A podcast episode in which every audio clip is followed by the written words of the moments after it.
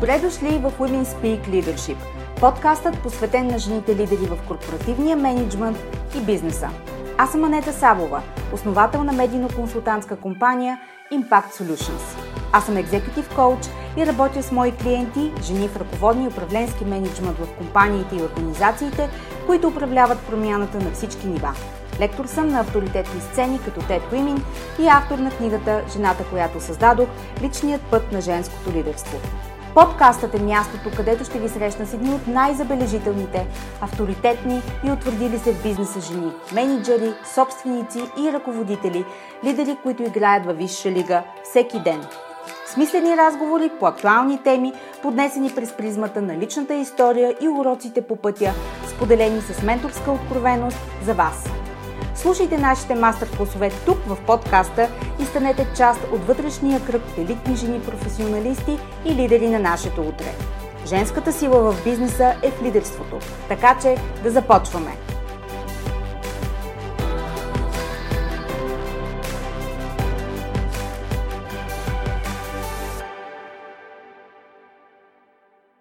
Здравейте и добре дошли в епизод 2 от тази лятна поредица в подкаста Women Speak Leadership, посветена на жените лидери в компаниите и организациите и пътят, който ги отвежда на следващо ниво в бизнеса.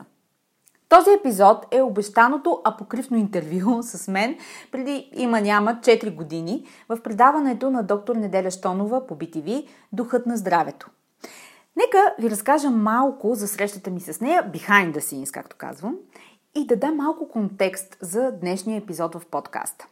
Запознанството ми с неделя се случи органично, както често става, но в онази година, покрай излизането на книгата ми Жената, която създадох, личният път на женското лидерство, имах чести гостувания в българския ефир в различни телевизии. Преди гостуването ми в 120 минути на Светло Иванов се запознах с Цветанка Ризова, която всъщност е една от дамите, които прочетоха книгата ми още в ръкопис и дадоха своята оценка. Онази есен имах и събитие на живо, последното, което направих тогава, и си спомням, че организирайки го, се замислих – кой искам да се качи на сцената като първи лектор и коя е тази дама, която толкова много искам да срещна, че нямам търпение. И тогава в съзнанието ми изникна Неделя Штонова. Вероятно се случи на принципа на корелациите и взаимността. Познанството ми с Цветанка и Светлю предпостави това за познанство, но така или иначе то се случи. Помолих Цветанка Ризова, тя се обади на Неделя Штонова и буквално за минути тя ми върна обаждане. Поговорихме и се разбрахме да се видим лично. Тогава нямаше зум. Представете ли си? Свят без зум. Онези времена, в които ходехме на истински срещи. На живо, с живи хора. Срещнахме се в заведението под студията на BTV и неделя беше толкова запленена от моята история, че ме покани за гост в предаването й. Така се оказа, че аз я поканих за лектор в моето събитие, а тя ме покани в духът на здравето. Не мога да отрека, че тя като водещ ме впечатлява със своята отдаденост, дълголетие на екран и желязна дисциплина. Днес, макар и с известна доза нескромност от моя страна, ще кажа, че сходните характери се привличат. И така, това интервю беше сложна координация между много хора, за да се случи. Особено съм благодарна на лекаря ми и на моите три приятелки, които тогава участваха в заснемането на този трибют, бих казала, към мен. Беше специално изживяване, което ми донесе много опит и уроци, разбира се. Избрах да споделя тази доста лична история, защото тя звучи актуално към днешна дата. Промяната е процес, цикъл, който рано или късно идва. Ако не сте подготвени за нея, ще ви разпилее. За мен, онези години назад във времето бяха първия ми досек с житейските кризи – които ме превърнаха в жената, която съм днес. Но няма да са последните и аз зная това. Затова ето какво искам да направите след като изслушате днешния епизод, в който гост е моя милост. Чуйте историята. Не се асоциирайте с нея и не търсете аналогии. Наблюдавайте какви емоции и реакции предизвиква у вас и се запитайте какво всъщност казва това за мен, защо ме провокира. Следете за процеса и фазите на трансформация, такива каквито ги описах в предходния епизод и чуйте как се случват те в живия живот при един сценарий като моя. И после вземете само релевантните въпроси за себе си и вашия конкретен случай. Кои са те? Какво е време да видите? Какво отлагате? Къде имате силна резистентност и към какво? Или може би към кого? Едно малко предупреждение. Егото на нас хората работи по няколко начина, когато пред себе си има история. Вариант едно. Отхвърля я, омалуважава я, отнема от стойността й, за да засили звученето на собствената си история и да саботира промяната, която може да проистече от чужите уроци. Изглежда последния начин. Е, лесно е на нея, защото. И тук идват един куп извинения, оценки, критика. Всичко, което персоната вътре в нас иска да изложи като достоверни факти, за да не допусне да тръгнете по пътя на промяната. Вариант 2. О, при мен не е така сериозно. Това при нея е било страшна травма. Моето не е чак такова. Този капан е същият, но с обратен знак. Обесценяващ вашата лична история и нуждата от трансформация, доставяйки доводи, че ни е време или трябва да се случи едва когато дойдат някакви страшни обстоятелства. Много от оцелелите от хитлеристските лагери на смъртта са носили именно тази вина – че са оцелели и че страданието им не е било чак толкова тежко, щом са живи, за разлика от скъпите им хора, които са загинали. Вариант 3. Егото се асоциира, припознава, слива се с историята, за да бъде част от нея, за да е припознато, да не се чувства отхвърлено от групата и да бъде на принципа и аз съм така. Този механизъм има своето място, разбира се, но изведен в крайност води до пълно сливане с другия и до липса на автономност, което означава какво? Никаква промяна. Ще чакаме авторитетът да каже кога и е времето. И, разбира се, елегантно ви подхлъзва към това да сте част от групата на всеобщото мрънкане и недоволство и о, и аз съм така. Това е много силен обединяващ фактор – но често единствената му роля е да ви спре по пътя на промяната. Като цяло в тези екстремуми имайте предвид, че промяна е последното, което егото във вас иска да случи. И последно, за всички, които са готови да изтърпят вградените реклами във видеото в сайта на BTV, от което всъщност свалихме и монтирахме този епизод, ще сложим линк към пълното интервю с Неделя Штонова, в което можете да чуете моята история в пълния и вид през очите на моя хирург и мои близки жени, които тогава бяха част от този проект. Линкът ще бъде приложен към описанието в този подкаст. Време! Приятно слушане!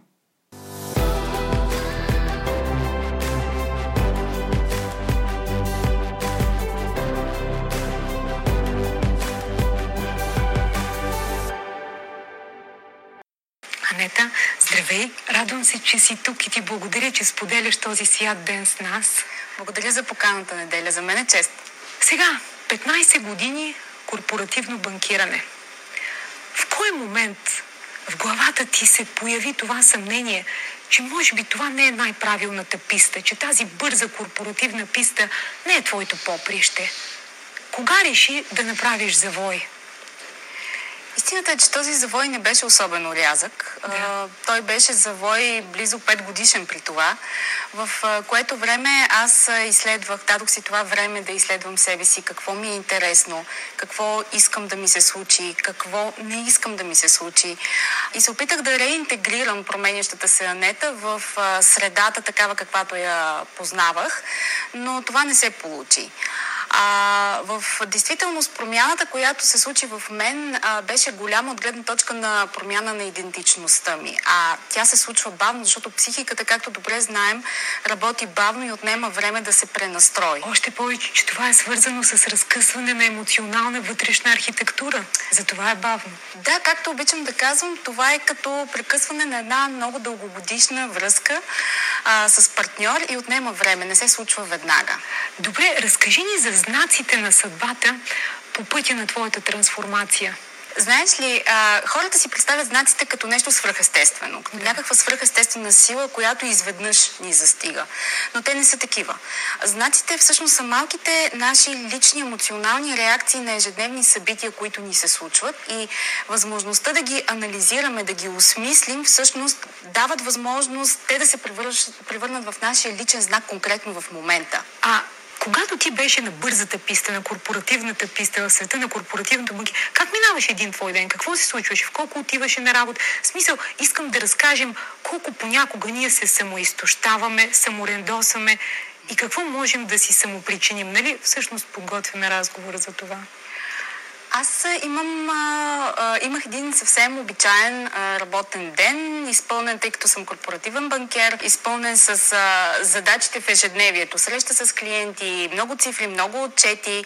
А, аз имам силно аналитичен ум, а, за мен това е част от а, ежедневието ми.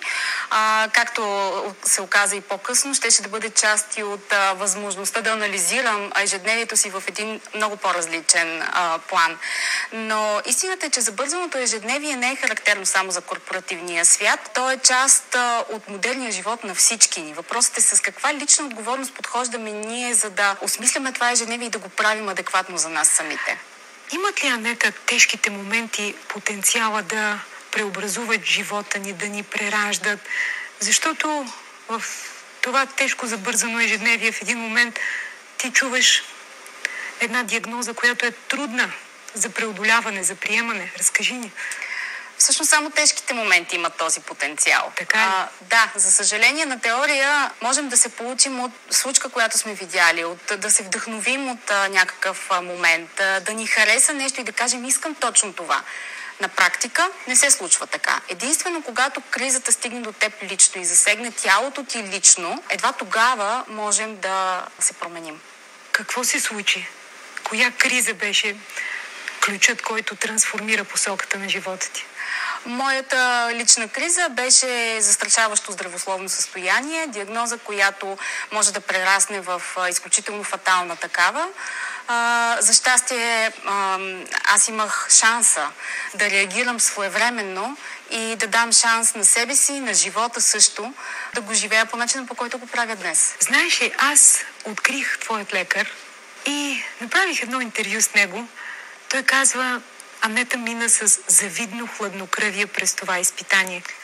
Анета, как се минава през такава ситуация с завидно хладнокръвие?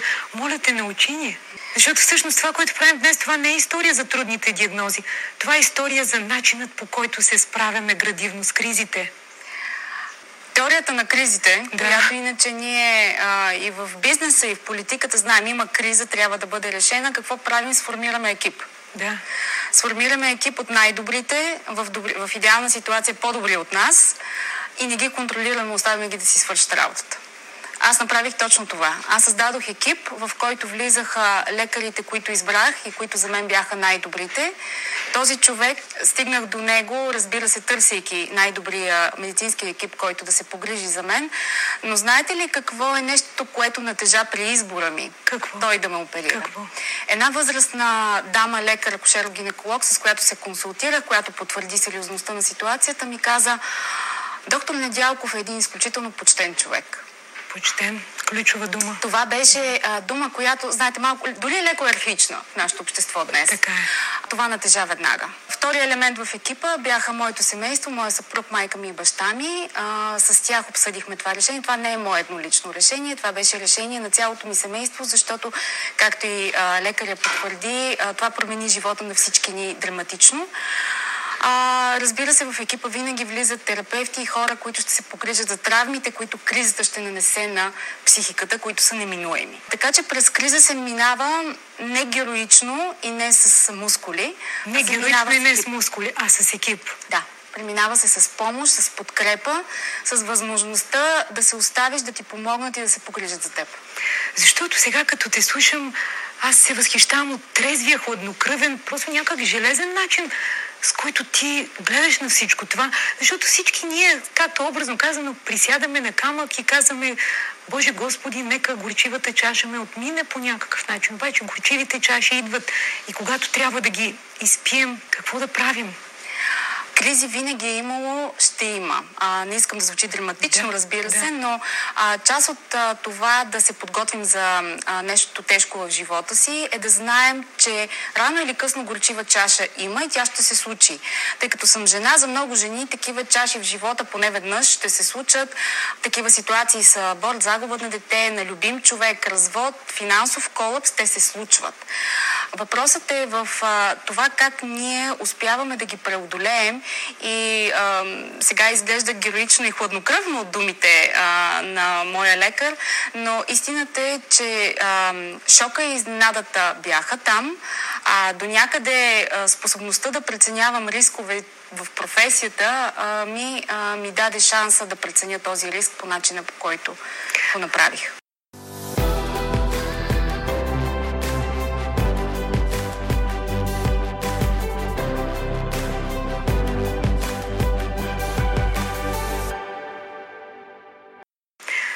Сега какво искам да те попитам. Ние всички имаме в ежедневието едни такива списъци от под 100 неща. Трябва да свършим крайни срокове, задачи, тичаме, като едни хамстеричета по бързата писта. Как да се научим да бъдем добри към себе си? Как да се научим в тези списъци да има и едно щадящо отношение към нас самите, за да може да не ни спират трудните диагнози, а ние самите да се отнасяме с любов към себе си? Знаете ли, преди а, да се случи каквато и да е диагноза, да. по-тежка, средно тежка, не особено тежка, е минало дълго време. Дълго време, в което а, ние не сме си обръщали внимание, не сме обръщали внимание на сигналите, които тялото ни е подавало. В този смисъл аз вярвам, че а, когато дълго сме извън баланса на живота си, а телата ни са съвършени механизми. Индикатори, съвършени. Съвършени индикатори. Да. В този смисъл много бързо а, идва кризата, но тя идва като резултат.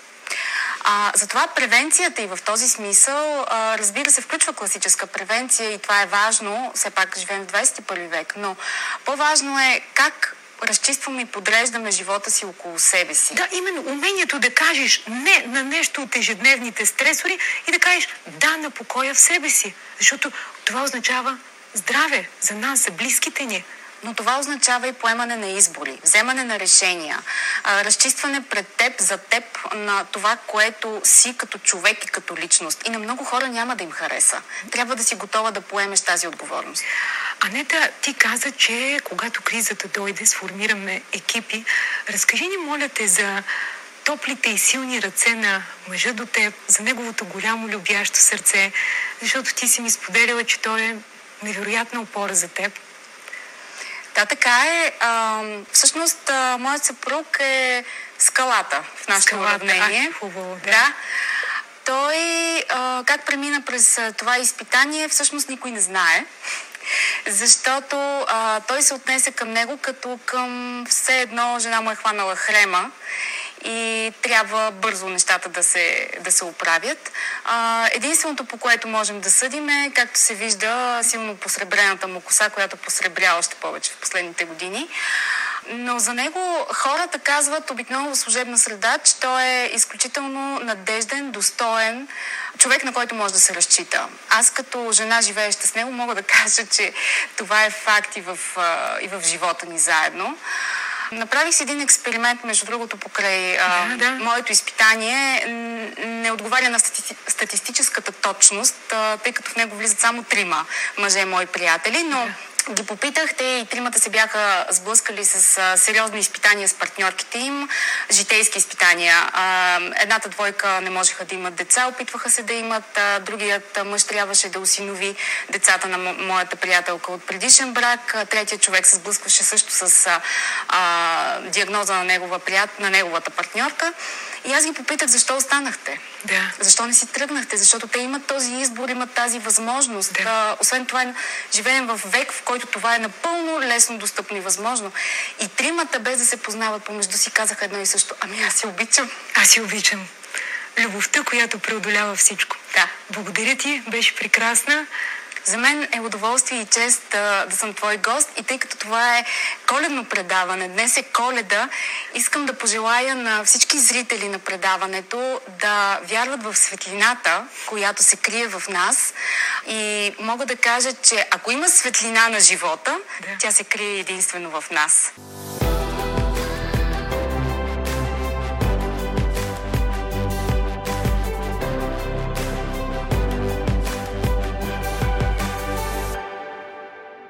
Така, този епизод в подкаста определено е доста личен за мен, но вярвам, че споделянето му допринася към вашата перспектива.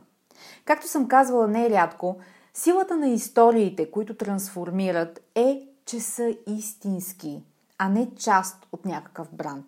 Тези истории ще са все по-ценни предвид огромното информационно замърсяване, в което живеем и сериозния фалш.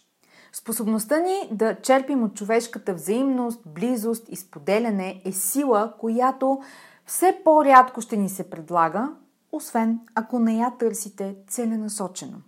За мен обаче тя е в основата както на подкаста Women Speak Leadership, така и на мрежата C-Circle, тази изключителна и затворена общност от жени бизнес лидери, която се оформи около подкаста и която е част от моята следваща страница.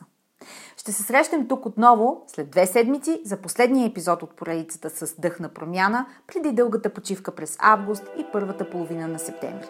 До нови срещи!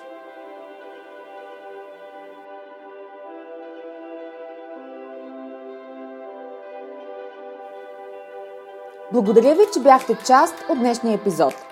Повече за жените лидери на 21 век и как да се превърнете в една от тях – можете да разберете като се абонирате за регулярния нюзлетър Leadership Notes и следите личния ми профил в LinkedIn. До нови срещи!